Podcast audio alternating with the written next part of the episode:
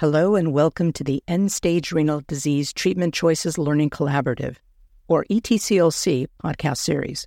In these episodes, we'll hear from transplant, donation, and organ procurement organization professionals as they share their experiences, data proven interventions, and lessons learned as we collectively strive toward our national aims for more kidneys transplanted and fewer kidneys discarded.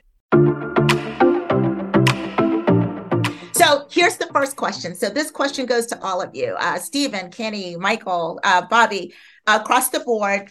The question, this question was submitted by an ICU director at a safety net county hospital. And the question says, I find the most stressful situation are those where a patient is a candidate for DCD. They are first person authorized, and the family is unaware and forcefully and emotionally objects to donation very quickly. And it's often due to an expressed prior bad experience. These circumstances are difficult for our hospital staff to watch and can alienate staff from supporting donation. Our staff generally supports donation, but mm-hmm. situations like these can impact that, that support cases go smoothly. Do you have suggestions on how to manage this? I thought that was a full question. Um, I think a lot of people are dealing with that situation. Um, Mr. Boyd, can I start with you, if you don't mind taking a stab at that? And I'd love to get the others to chime in. I will. Um, and really quick before I get started, let me start off with my first joke. There's a lot of pressure because someone that I respect in this community, Miss Gwen O'Shaughnessy, is over there. So she can chime in and add to my uh, work around hospital services and how it contributes to authorization. I think the first thing is situational awareness. A lot of times in the OPO, we do donation every day and we assume all of our partners do donation every day. But even in our busiest hospitals, it's not what they do every day. So, in response to this question, from an OPO standpoint, is first accepting that donation is a complex but infrequent process and that we need to approach every donation, regardless of whether it's our largest hospital or our community hospital, as is their first donation situation, which means our communication is at the highest level. The other part of that situational awareness is, you know, we need to understand that withdrawal of process is stressful for the hospital and the unit. Take away donation right? They're coaching a family through a scenario, a lot of times with a person who's younger, might not have been prepared to go through all those stages of preparing to withdraw support and having to withdraw support. And the staff and and the care providers are feeling that. That's DCD. The next is first person authorization. Um, you know, for a black family who already has mistrust, a lot of times our donor designations are our statement because we know how the rest of our family feels.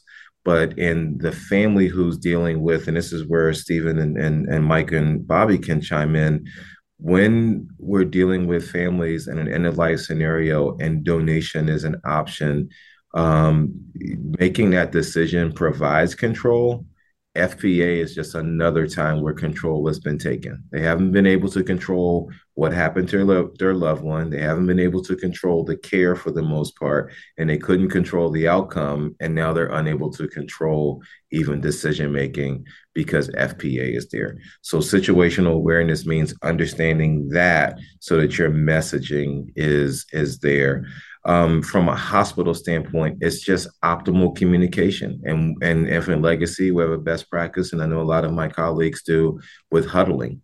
The moment you get to the hospital, you're bringing everyone together who's involved and talking about the process, showing them the pathway towards donation.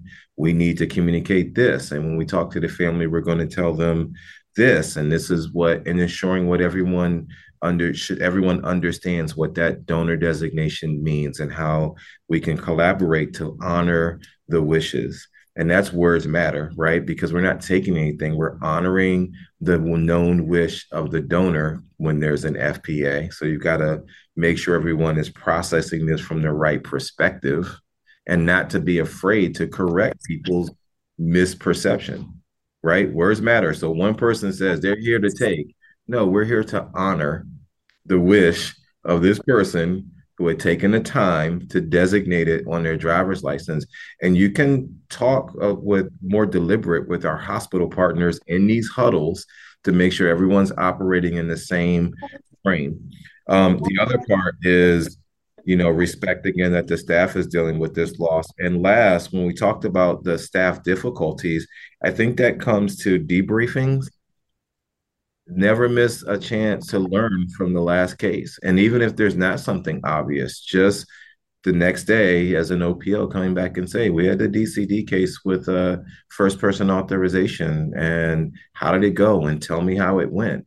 And if it becomes stressful because there's a family conflict, you know, several of our hospitals, we brought in our ethics teams. One of our hospitals has a moral uh, moral crisis response team that's a debrief for the unit uh, and it, it allows it to be very factually based and it includes the hospital um, who made statements about what our legal obligations were around fpa to balance out how people's personal feelings are. But it's an all encompassing approach where you're very deliberate from the moment you start in terms of your communication all the way to the end with your follow-up so thank you very much for for walking us through that process. And and you mentioned several critical the you know key things here. Um, let me see if anybody else wants to add to this before we kind of summarize. Um, any others would like to respond to to what Bobby had to share, or Kenny had to share? Sorry. If, I can just add a little piece, um, Kenny, um, that was very well uh, put together, but I think also we always have to add in there you know goes back to when we did a couple weeks ago and we talked about the importance of education of the hospital staff mm-hmm. and uh, uh, uh, how important that is and so when we when we find yourself in a situation like this when there's objections because of something that may have happened in the past there's a, a, a bigger bigger piece of the puzzle. Not only you know you have the hospital there who's supposed to uh, to take care of families, and you have the OPO come in. We're talking about something different, but that big component is that trust issue.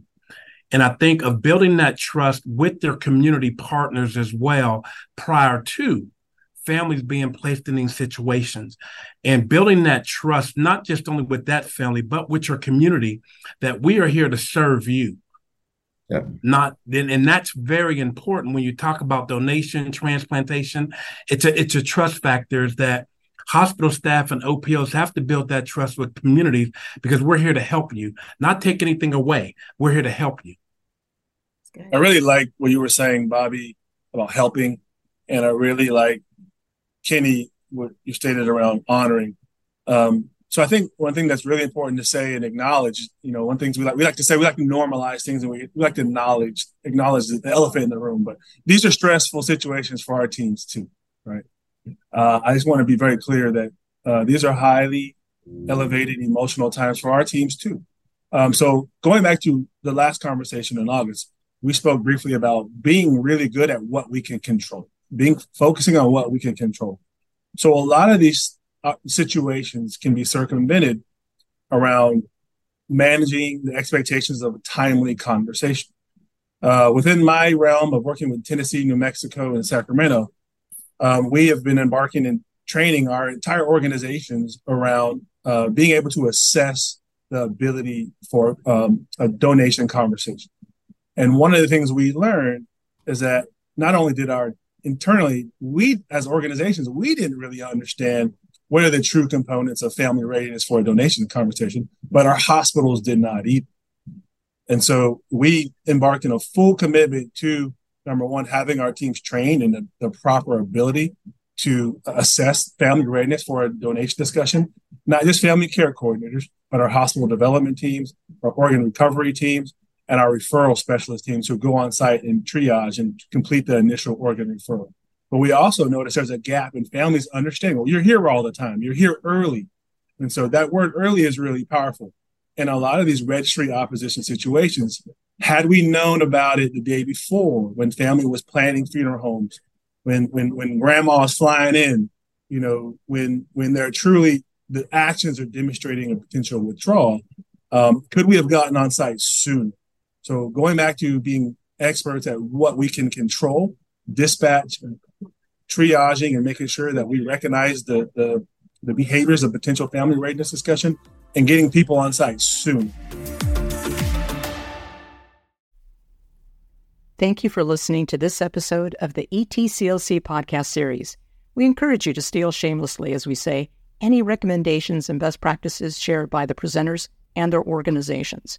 We encourage you to listen to our other podcasts that help support and improve your transplant work. Also, visit our LinkedIn page, ETCLC. Follow us on X, formerly Twitter, at ETCLC1, and check out our YouTube channel for more resources available at ESRD-ETCLC.